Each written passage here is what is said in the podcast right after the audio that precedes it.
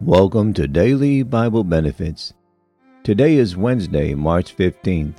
On this day in 1965, President Lyndon B. Johnson addresses a joint session of Congress to urge the passage of legislation guaranteeing voting rights for all. Today on the broadcast, I'll be talking about love one another. 1 John chapter 3, verses 11 through 24. For this is the message that ye have heard from the beginning, that we should love one another, not as Cain, who was of that wicked one, and slew his brother. And wherefore slew he him? Because his own works were evil, and his brother's righteous.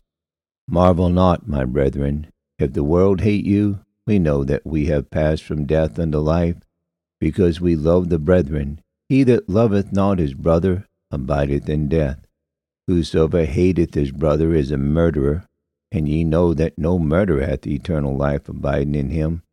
Hereby perceive we the love of God, because he laid down his life for us, and we ought to lay down our lives for the brethren.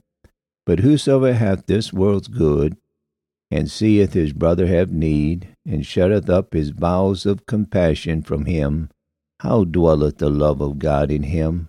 My little children, let us not love in word, neither in tongue, but in deed and truth. And hereby we know that we are of the truth, and shall assure our hearts before him. For if our heart condemn us, God is greater than our heart, and knoweth all things. Beloved, if our heart condemn us not, then have we confidence toward God.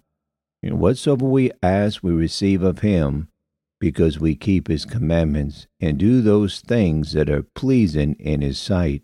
And this is his commandment that we should believe on the name of his of the Son Jesus Christ and love one another as he gave us commandment.